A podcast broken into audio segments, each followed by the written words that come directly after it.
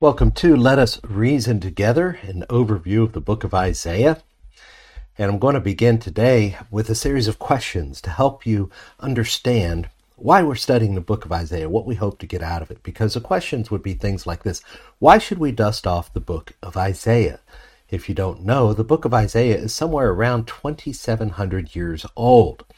And why should we go into something so old, something that predates Jesus Christ, and study it? And furthermore, how can we understand it? It is 66 long chapters filled with mention of many people and many places that have been long gone. And it's also full of highly symbolic language, something that is a stumbling block to many people trying to understand it. How can we be sure with this highly symbolic language in a cultural context so far removed from our present day that we are properly interpreting it, that we have the right interpretation of it? We are so far removed from it. We also need to ask the question how can it possibly apply to us? today? Don't we live in a different world? Aren't we experiencing very different things than we were in Isaiah's time? Well, the answer, of course, is yes, we have a very different cultural context, but mankind has not changed all that much, as we'll see when we dig into it. And God, as you know, does not change. And so stay tuned. What we're going to do is we're going to unpack this book over this next series of however many uh, couple dozen sermons that we'll get out of this. And by the end of this study, you will be equipped to read and to understand the book of Isaiah for yourself. And having done so, having conquered one of the most difficult books in the Bible, it will begin to open your mind to understand many of the other prophets and other great books of the Bible as well. We will pray that God will use it to grow us, to teach us, that we will become more of a blessing to our families, to our church, and to people we meet, having been armed with the truth of God that we find there in, in Isaiah. So today's text is going to be from Isaiah chapter 1, uh, starting at verse 1 and going to chapter 2, verse 5. And what we're going to find there uh, in the midst of that, towards the end of chapter 1, is a little phrase that the, the Lord implores the people of Judah, let us reason together. And that is the title track, if you will, of this series. It is understanding, reasoning with God. In other words, understanding what He is saying. Getting real with ourselves and our situation, and getting real with who He is, and why there's such radical implications of what He is saying. So this is called Let Us Reason Together, and we're going to begin simply by reading just this first verse. The first verse says this The vision of Isaiah the son of Amoz, which he saw concerning Judah and Jerusalem, in the days of Uzziah, Jotham, Ahaz, and Hezekiah, kings of Judah. So we see there, according to the setting, Isaiah is preaching to Judah, which is the southern kingdom the, the nation of Israel, after receiving a king, uh, King Saul, and then King David, and then King Solomon, went through a split. They went through a political division into north and south. The north being called still often Israel, sometimes Ephraim, the south being called Judah. And Judah had Jerusalem, which was the temple, the legitimate place of worship for the people of Israel. It also had the king from the line of David, which was the legitimate line of kings. And so we have the southern kingdom much more legitimate than the northern kingdom as far as their claims to Judaism, their claims to the covenant of God, and everything else. And because of this, they lasted longer. They were closer with God. They were not good, and they had mostly bad kings, but a few of those kings were decent. And there were times of, of decency in the land. And God blessed that according to the terms of their covenant. And so they lasted much longer than the northern kingdom did. Now, Isaiah is the most quoted prophet in the New Testament. 90% of the chapters of the New Testament have a reference to it. And the structure is very interesting. According to verse 1 here, the structure, according to Isaiah, is self described as a singular vision. And what we'll see is it is arranged thematically. It's not necessarily chronological, and you will tie yourself in knots trying to sort out the chronology of the book of Isaiah. But it speaks to Judah uh, regarding their present crisis of the Assyrian invasion.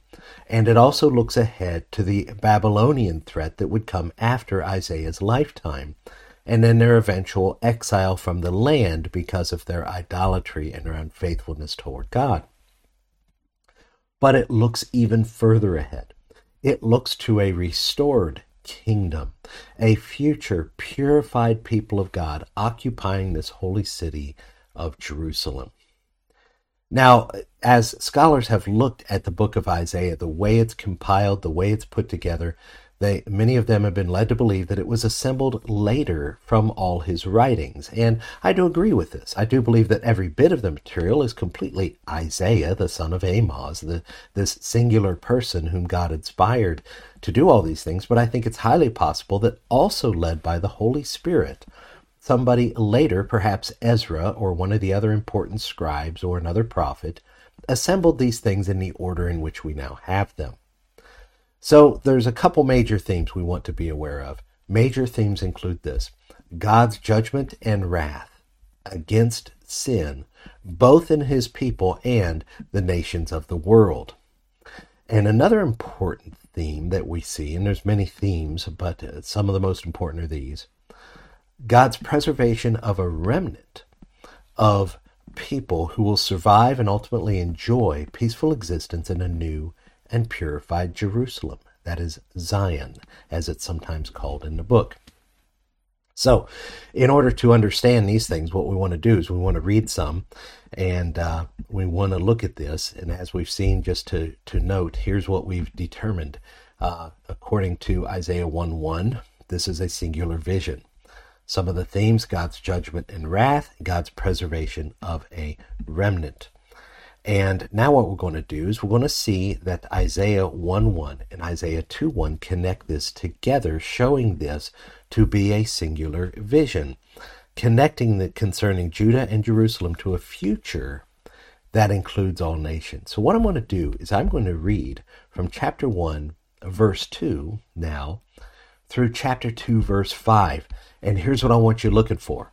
What I want you to see is that this this vision that Isaiah has is concerning not only what's going on in the present with Judah and their sins and the judgment that God is going to bring by the hand of Assyria, but it looks forward to a Zion that's not just preserved through the difficulty, but what it is perfected, whose people enjoy a great and outstanding peace, as we see in the beginning of chapter 2. And so I want you to see that he is not only addressing the issues of Judah, He's address, addressing issues pertinent to you and I today. All right, let's go to the scriptures and read this together. And here's the vision Hear, O heavens, and give ear, O earth, for the Lord has spoken.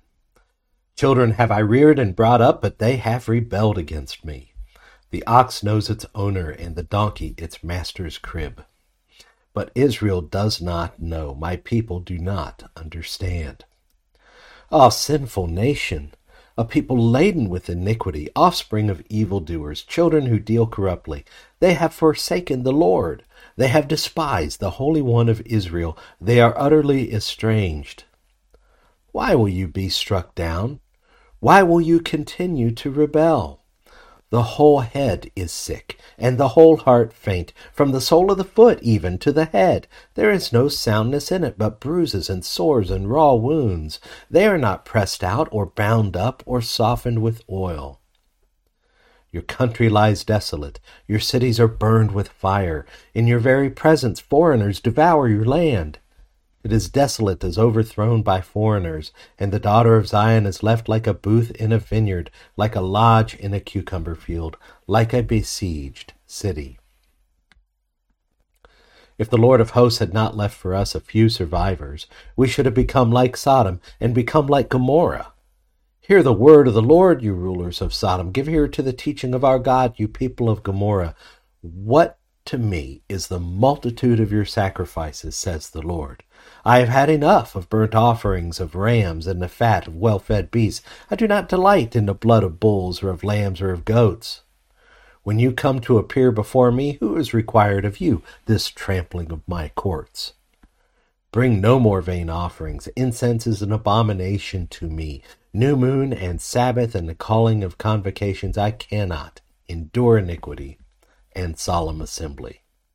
Your new moons and your appointed feasts my soul hates. They have become a burden to me. I am weary of bearing them.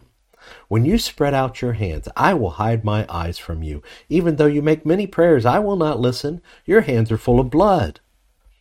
Wash yourselves, make yourselves clean. Remove the evil of your deeds from before my eyes. Cease to do evil, learn to do good. Seek justice. Correct oppression. Bring justice to the fatherless plead the widow's cause. Come now, let us reason together, says the Lord. Though your sins are like scarlet, they shall be white as snow. Though they are like red, red like crimson, they shall become like wool. If you are willing and obedient, you shall eat the good of the land. But if you refuse and rebel, you shall be eaten by the sword, for the mouth of the Lord has spoken. How the faithful city has become a whore she who was full of justice, righteousness lodged in her, but now murderers. Your silver has become dross, your best wine mixed with water. Your princes are rebels and companions of thieves. Everyone loves a bribe and runs after gifts. They do not bring justice to the fatherless, and the widow's cause does not come to them. Therefore the Lord declares, the Lord of hosts, the mighty one of Israel, Ah, I will get relief from my enemies, and avenge myself on my foes. I will turn my hand against you, and I will smelt away your dross as with lye, and remove all your alloy. And I will restore your judges as at the first, and your counselors as at the beginning. Afterward you shall be called the city of righteousness, the faithful city. Zion shall be redeemed by justice, and those in her who repent by righteousness. But rebels and sinners shall be broken together, and those who forsake the Lord shall be consumed, for they shall be ashamed of the oaks that you desired, and you shall blush for the gardens that you have chosen. For you shall be like an oak, whose leaf withers, and like a garden without water, and the strong shall become tender, and his work a spark, and both of them shall burn together, with none to quench them the word that Isaiah the son of Amoz saw concerning Judah and Jerusalem. It shall come to pass in the latter days that the mountain of the house of the Lord shall be established as the highest of the mountains, and shall be lifted up above the hills, and all the nations shall flow to it. And many peoples shall come and say, Come, let us go up to the mountain of the Lord, to the house of the God of Jacob, that he may teach us his ways, and that we may walk in his paths. For out of Zion shall go forth the law and the word of the Lord from Jerusalem. He shall judge between nations, and shall decide disputes for many peoples. And they shall beat their swords into plowshares, and their spears into pruning hooks. Nation shall not lift up sword against nation, neither shall they learn war any more. O house of Jacob, come, let us walk in the light of the Lord. Now, the first thing I want to do, and the first issue I want to cover, having looked at the scriptures here, is I want to point out this connection between 1 1 and 2 1. Isaiah 1 1, as we saw it, it is the vision of Isaiah, the son of Amoz, which he saw concerning Judah and Jerusalem. And then he gives a list of all the kings under which he served. And so this sets the tone really for the entire book because these visions all occurred during that time. And then chapter 2, verse 1 narrows this down. It echoes a similar type of wording, but instead of the vision, it is the word. The word that Isaiah, the son of Amoz, saw concerning Judah and Jerusalem, and then time frames not given. And so this connection between chapter 1 and chapter 2 is powerfully important for us to understand because what this connection allows us to do is it allows us to connect what's being said to Judah and Jerusalem and see that God is also applying this to a distant future of a renewed Jerusalem. Now, we'll have another uh, sermon called The Transformation of Zion, which will be very important for understanding what is going on in this book. But for now, this connection allows us to make contemporary applications of these texts in this book by extracting the principles that Isaiah brings forward and applying them to the people of God and the world today. And so this is very important for us as we move on because we will be making application of these things to us. It immediately shows the relevance of it when it says he's speaking of a future that will include all nations. Notice in chapter 2, that verse 2, all the nations shall flow to it. In verse 3, many peoples, those many nations shall come and say. So this speaks of this future time, which we know is now the church age, in which people from every nation are going to be coming to this renewed Zion, which we see is fulfilled in Jesus Christ in his church. So, let's get to the uh, near issue at hand as we see the problem. The problem is laid out by Isaiah in his first chapter is simply this it's rebellion. And we saw in that the rebellion is described as sickness, it's described as hatred of God, of ignorance. And this rebellion is revealed in the sins of the city. When he gets specific about the city of Jerusalem, we see murder, corruption, oppression all mentioned there, social injustice happening there. And this is how we see the problem is rebellion. Well, this is also the problem of mankind through all the ages, as it's summed up by the Apostle Paul in Romans chapter 1. After Christ came, uh, Paul puts this in Romans chapter 1, where we see the wrath of God is revealed from heaven against all ungodliness and unrighteousness of men, who by their unrighteousness suppress the truth. You see that men are unrighteous, mankind, that is all of us, are unrighteous. And with that same unrighteousness, we actually suppress the truth. We push it back. We hold it back. Our problem is not pure ignorance and not knowing the truth. The problem is in actually pushing it away, trying to keep it at arm's length, trying not to gaze upon the truth. This is a problem of rebellion. And what from Paul's words here, we see very plainly that this is an issue of the will that we are willfully rebellious against God. Look what he says going on in verse 19 and 20. He says, What can be known about God is plain to them because God has shown it to them. Oh, yeah? How has he shown himself to all people? For his invisible attributes, namely his eternal power and divine nature, have been clearly perceived ever since the creation of the world in the things that have been made. So they are without excuse. In other words, God has revealed himself in everything that's been made. Not only the fact that he is, but what he is like. And yet we refuse in our sin to see it. And it's remarkable when someone becomes born again by the grace of God through faith in Jesus Christ. When they repent of their sins and turn to Jesus Christ for salvation, all of a sudden they begin to understand what these verses are saying. They begin to look around and see this revelation of God and see how everything that has been made and the way it has been made speaks of not only his existence, but his character. And this becomes then clear only to those whose eyes have been opened by the grace of God through faith in Jesus Christ. And you notice there in the last phrase of that, um, so that they are without excuse. Very frightening phrase because what it is saying is that the revelation of God and all of creation, everything else, is sufficient to convict us. In other words, we've been shown enough to be accountable to Him for our lives. And so this passage is critical for us to understand. Now, he goes on in the next chapter to explain how it's also the law of God's written on our hearts and our conscience bears witness. This is why every human being has some kind of a sense of justice. And yeah, it's warped in many people, but it is there nonetheless.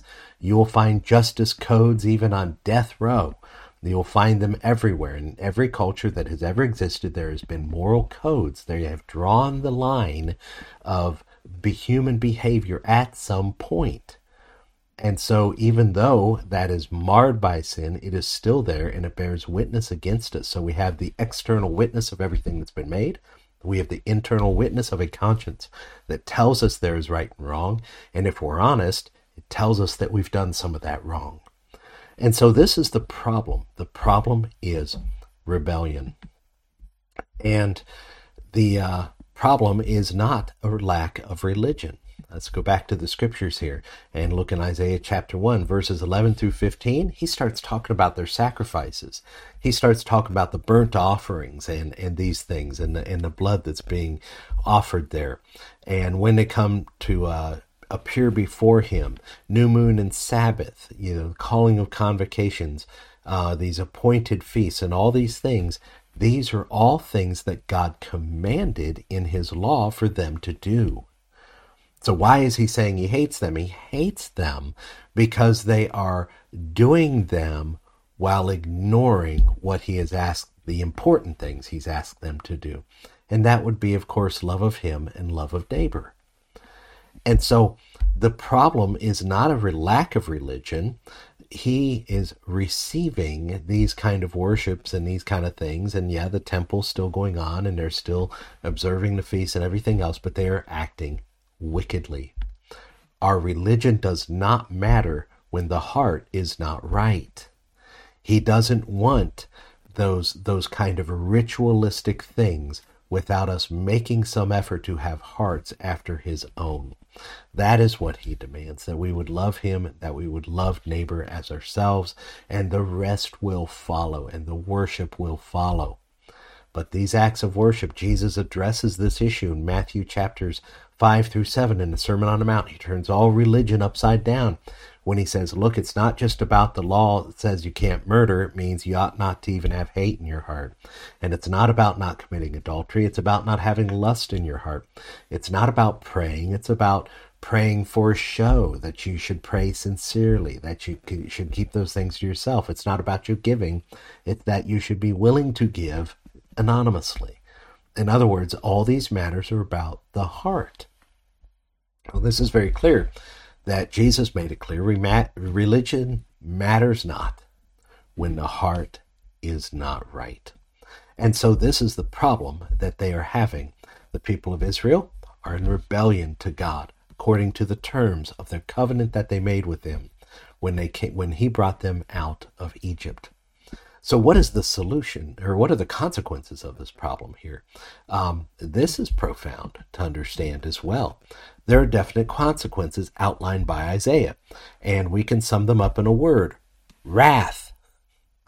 See, when we're reading the book of Deuteronomy, we very simply have to pay close attention to Deuteronomy chapters 28 through 30 because that's where the terms of the covenant are really spelled out. That's where God tells the Israelite people, look, if you obey me and and you do as I command, things are going to go well for you in the land that I am giving you.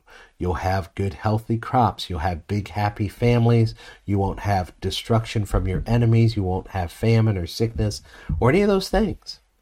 And it was a conditional promise that God said, if you do well while you're in the land, you'll receive these blessings. But then he goes, then he also lists out, look, if you do poorly, that is, if you don't obey me, if you do evil, if you entertain these other religions that I have told you not to, then you will receive the attacks of enemies. You will have sickness and famine and disaster in your land. And he lists all those things out. He spells them out clearly.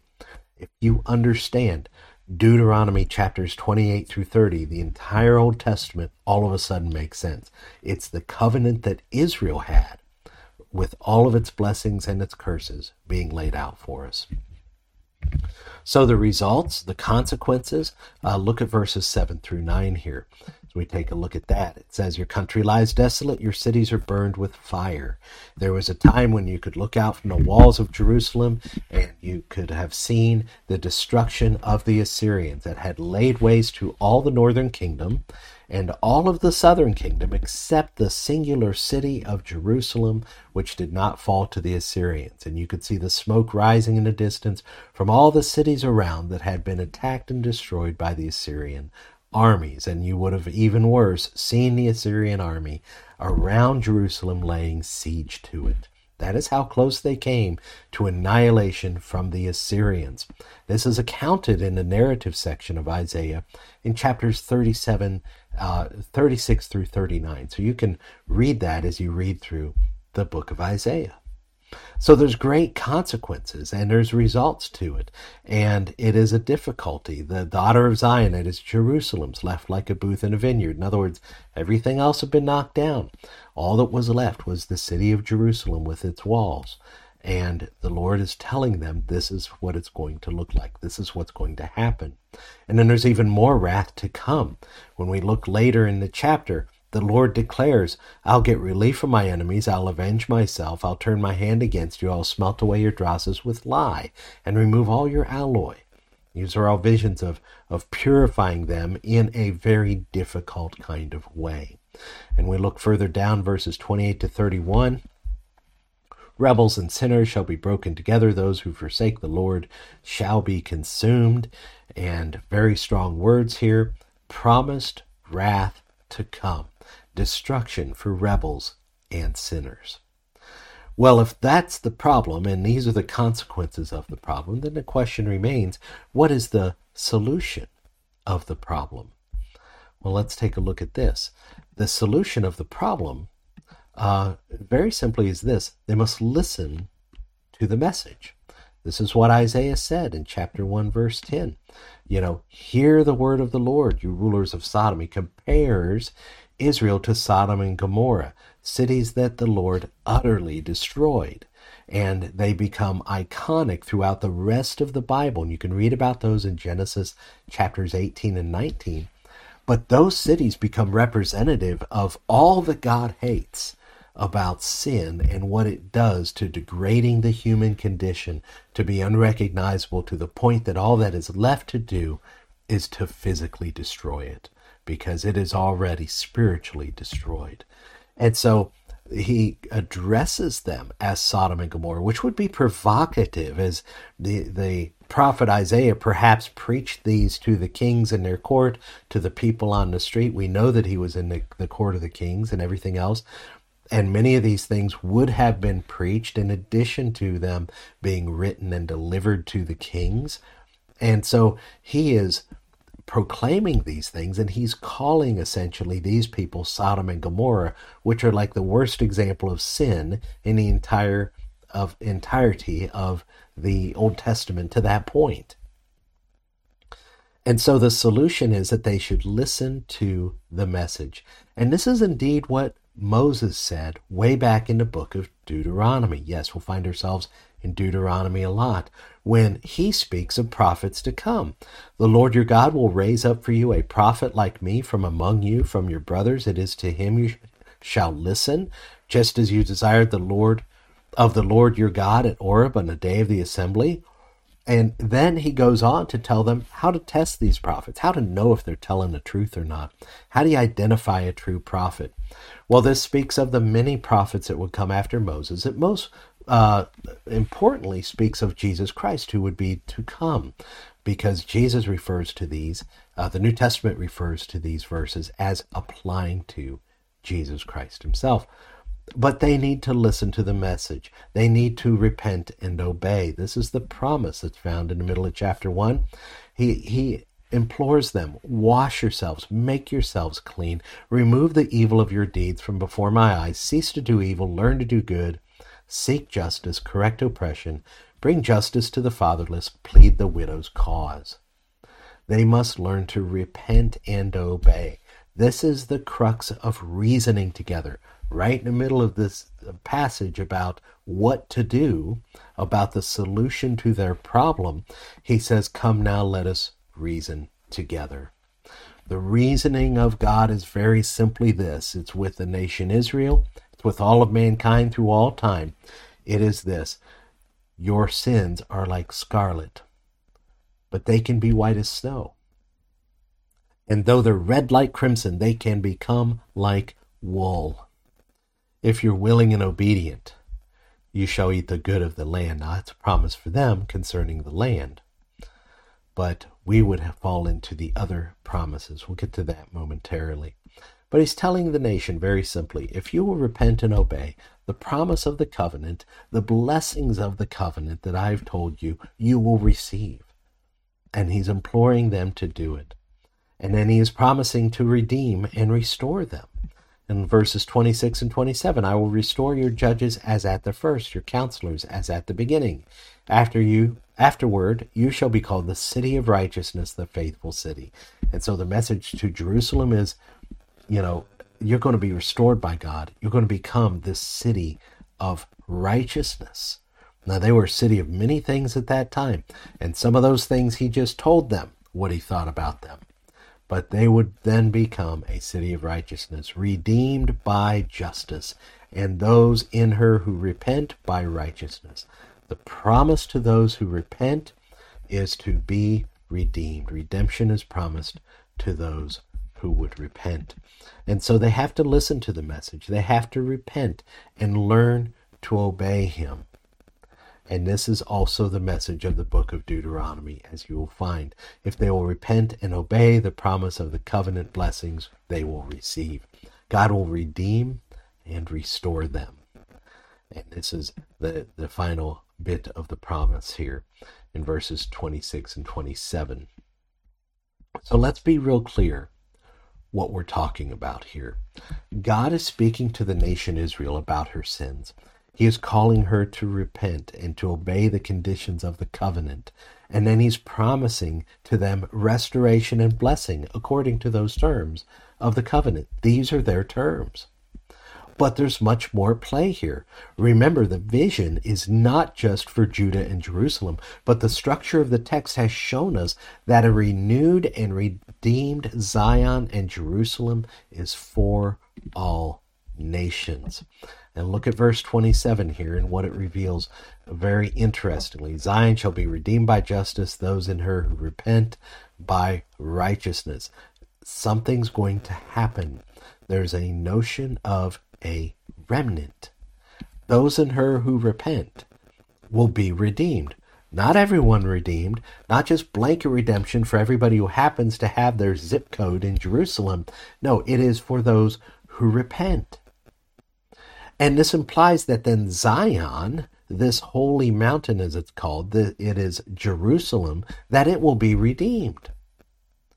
But then look at the second half of the parallelism is more specific in verse 27 here.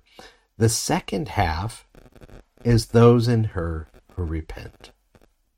So God's just not going to blanket give redemption to the entire city, but only to those who will be who who will repent that will be redeemed. Now, the problem is this the problem is they've all sinned. Every human being in the city of Jerusalem at that time, and every be- human being who has lived since or is alive now, has sinned. And in the context of Israel, the entire covenant people has been indicted for the sins. It's very plain that the whole chapter, God is speaking to them as a nation. How can God then just look into there and only pardon those who repent, and the others pay for their sins. Well, that's exactly what happens. See, rebels and sinners shall be broken together. Those who forsake the Lord shall be consumed. They will have to pay the price for their sins. But what happens to the sins of the others? Just because they repent, those sins just go away? Is that reasonable. Remember, he said in verse 18, Let us reason together. Though your sins are like scarlet, they shall be white as snow. How can that be? How are you going to do that? Well, the new covenant fills in the blanks for us. That the city would be redeemed by righteousness or by justice is this those who repent and believe, who also have sinned, the punishment for those sins is upon the Lord Jesus Christ. The New Testament, the New Covenant, fills this in for us. The good servant that is spoken of later here in the book of Isaiah is the one who would lay down his life for sins. He is the one that would be stricken for our iniquities, it says in Isaiah chapter 53.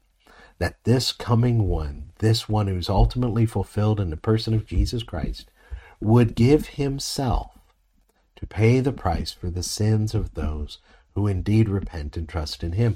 The others, unfortunately, are left to pay for their own sins, but either way, justice has been done, that the sins have been paid for by the blood of those who committed them or by the blood of Jesus Christ.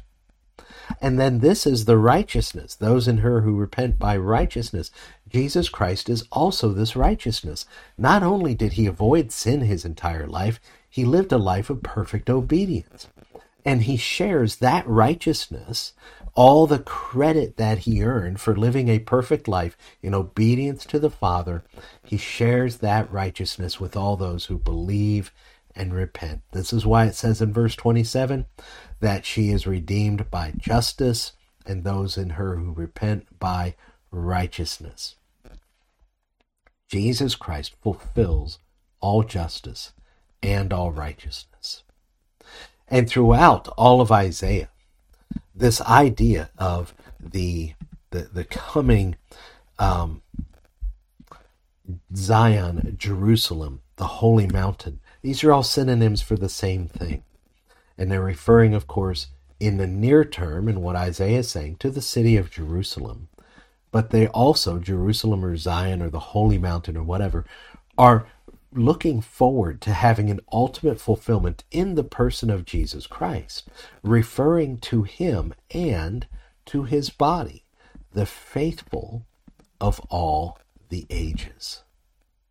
And this is the encouragement we find in chapter 2 that what does it mean the mountain of the house of the Lord shall be established as the highest of the mountains? It will be the ultimate thing upon the earth.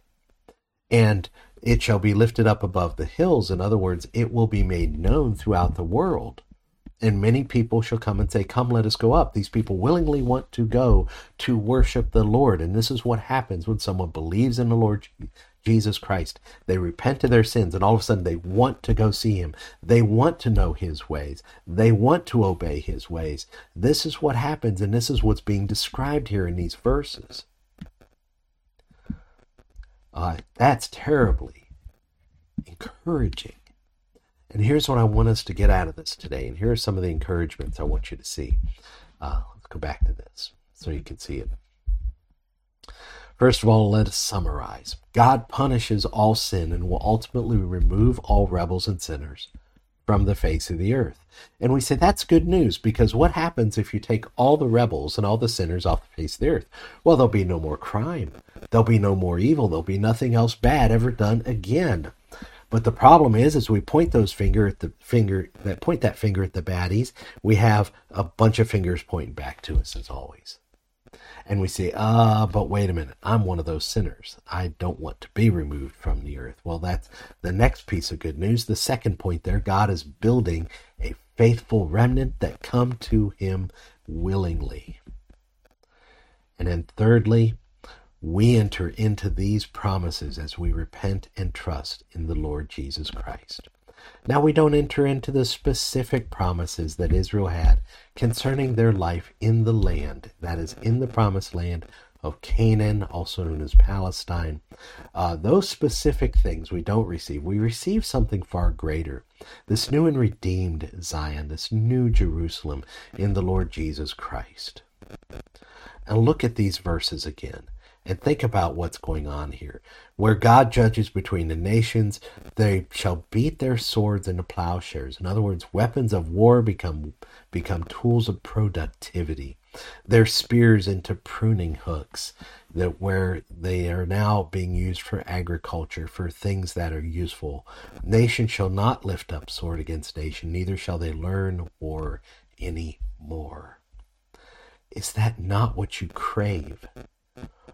Do you not, when you see the news and you see of what's going on in the world and what's going on in Ukraine and what's going on with terrorism and strife and, and lies and corruption and governing authorities and, and all these things that happen and all the injustice that happens in the world and the violence and the difficulty and the despair and the depression, all these things, we yearn in our heart to see them done away with.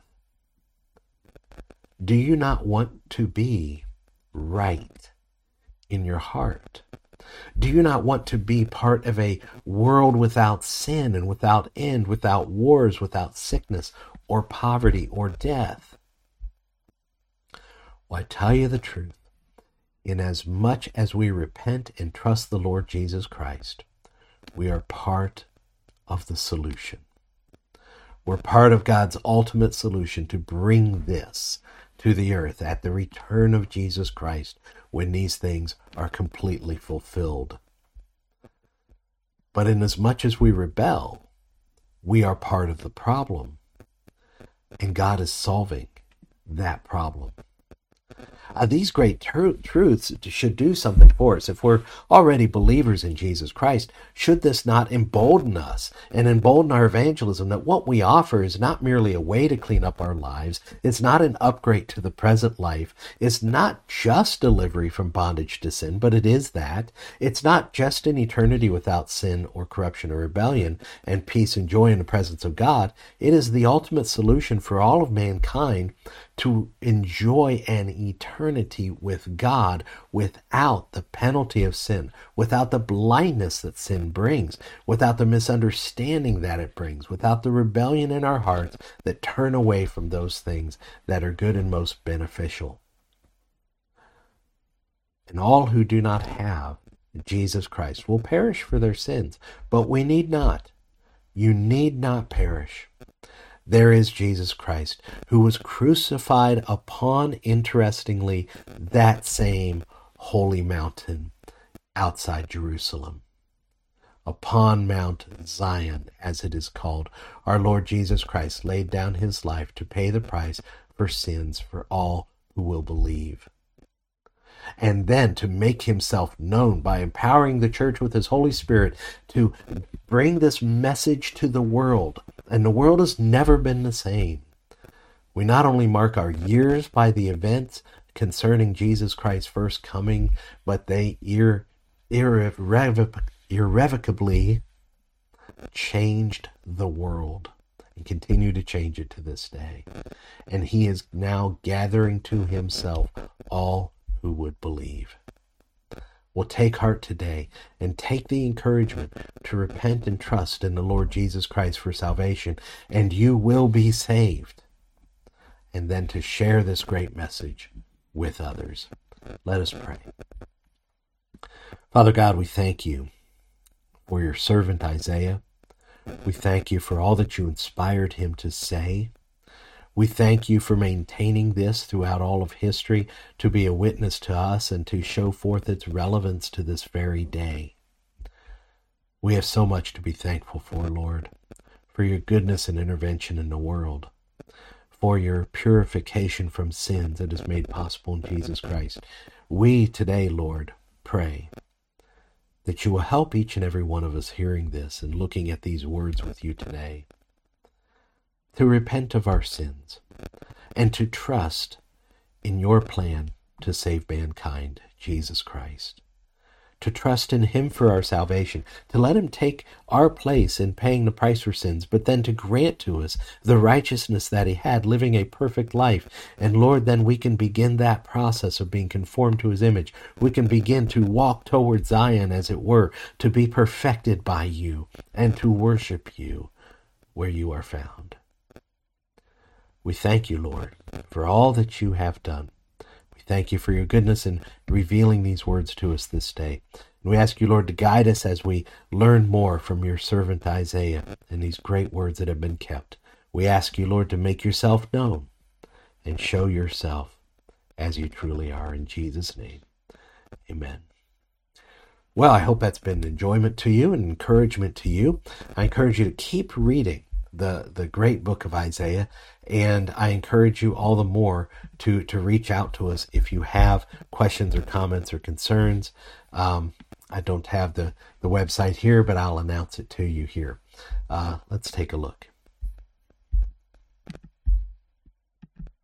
You can learn more about Whites Run Baptist Church at whitesrun.org. That's whitesrun.org. You can email me at whitesrunbaptist at gmail.com. Whitesrunbaptist at gmail.com. I encourage you to take the opportunity to to uh, send me a note to let me know what you're thinking about this, uh, to ask your questions, to uh, to even make suggestions, whatever it is that's on your mind. Uh, please share it with us. If you have prayer requests, I will pray for you. But uh, please interact with us concerning this material and pass this on for someone else to enjoy. God bless you. We'll see you next time.